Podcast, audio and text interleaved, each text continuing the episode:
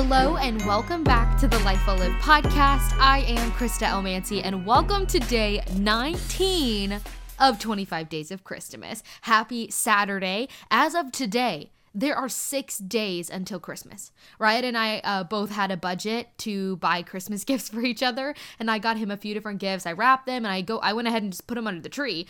And Ryan came home from work, and he panicked because I bought him more gifts than he got me. He's being so crazy. Does anybody else have a family member that's like this? He is such a sweet, crazy person. He's such a crazy person, but he is so sweet. Also, I don't know how I didn't acknowledge this yesterday, but yesterday I uploaded episode 30 of the podcast. 30! This is so insane. Thank you for listening and supporting the show. I have a lot of very exciting things planned for the podcast. I'm giving this podcast to God and just asking him for crazy dreams. So I'm preparing for big things because I believe that God is placing big things in my heart. And I hope that you're preparing and dreaming big things with me. I feel like I have a lot of things that I want to update you guys on in today's episode. So with that, I thought we would have a business meeting, some house cleaning of sorts. So like I said, we're on day 19 of this series, the 25 Days of Christmas, and we will end this series on December 25th. So obviously, like I said, we have 6 days left of the series, and I have decided that after the 25th of December, I will be closing out season 1 of the podcast. Now, the podcast isn't over, but I am believing that God is going to open the door for Riot and I to move on to some exciting things, and I want to be able to plan accordingly for what God wants season 2 to look like. I want to have the ability to pour into that and make it what it's supposed to be, what God wants it to be. Another thing I wanted to share with you is that Raed and I are selling our first house.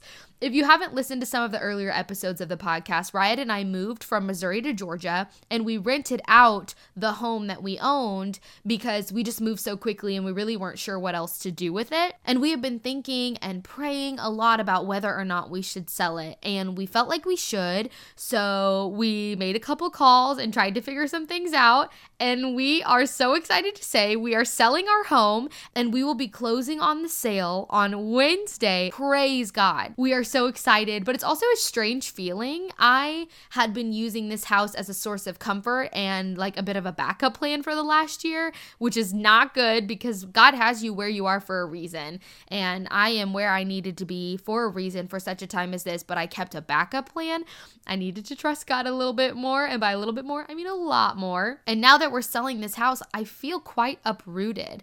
And it was really scary to me that, you know, at that point, well, now everything that I own is in the storage unit that we have here. Everything that I own, because I don't have a house anymore.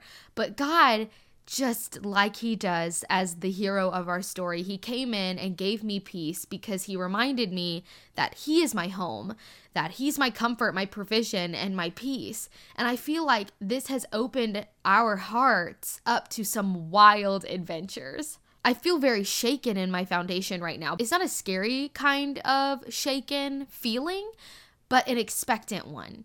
I know that God is shaking me up because I had grown really complacent in this last year. And I know that he's keeping me in a place where I have to choose to either trust in him and keep fresh perspective, or trust in me and see with blurry vision. The shaken feeling is kind of like, I know something big is coming. I can't quite see the whole picture yet, but God is giving me glimpses and I can feel the new season rolling in. And I'm preparing my heart for some huge things. I was having a conversation with my Aunt Gianna today, and we were talking about dreaming big and actually believing God can do it. You know, because dreaming big is one thing, but believing God can do it is another. And I was saying that we as people need to work hard to believe things for others.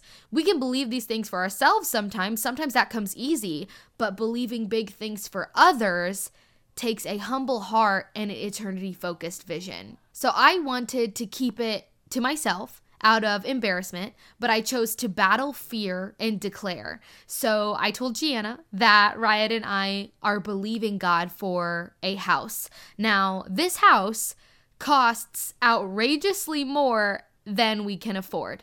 but it is our dream home.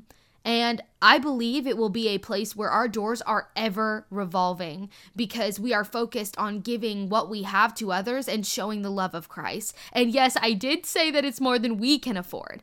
But for God, He is limited by nothing. He is limited by nothing. Can you imagine what businesses we would open, what programs we would start? Not just me and Ryan, but us, you and me, what things we would do if we believed that God was limited by nothing. Can you imagine that? And Riot and I are praying and asking God specifically for this house. It says in James 4 verse 2 that you do not have because you do not ask God. I don't know how or when, but I know He's able. And I am just crazy enough to ask Him to go above and beyond anything that I'm capable of or could ever even fathom. If we would be so bold to ask God, we would be so blessed to watch what unfolds. I am so excited for what God is doing because I keep saying it and I just have to keep saying it. Big things are coming. And all you have to do if you're sitting on the outside of this being like, how can big things be coming for me? Like, how can I get involved in some big things? All you have to do to be a part of these big things is ask the Father. Because He's ready to bring you in. Just say, God, I want to be a part of the big things you have planned. I want to be a part. I want to play an active role in the big things you have planned. And I know that God is sitting and waiting for you to say those words. Just like I know that you are ready to be in and He will bring you in. Thank you for listening to today's episode. And thank you for allowing me to dream big and for you coming alongside with me. If you would like to support the podcast, please rate, review, and subscribe to the show and share this podcast on Instagram or text the link to a friend. All of these things allow us to bring more people into the Life Well Live family and into our lives so that we can love them and show them life. You are so incredible, and I praise God for this season. Big things are coming. He's doing something big. Let's get ready. And I will talk to you tomorrow. Bye.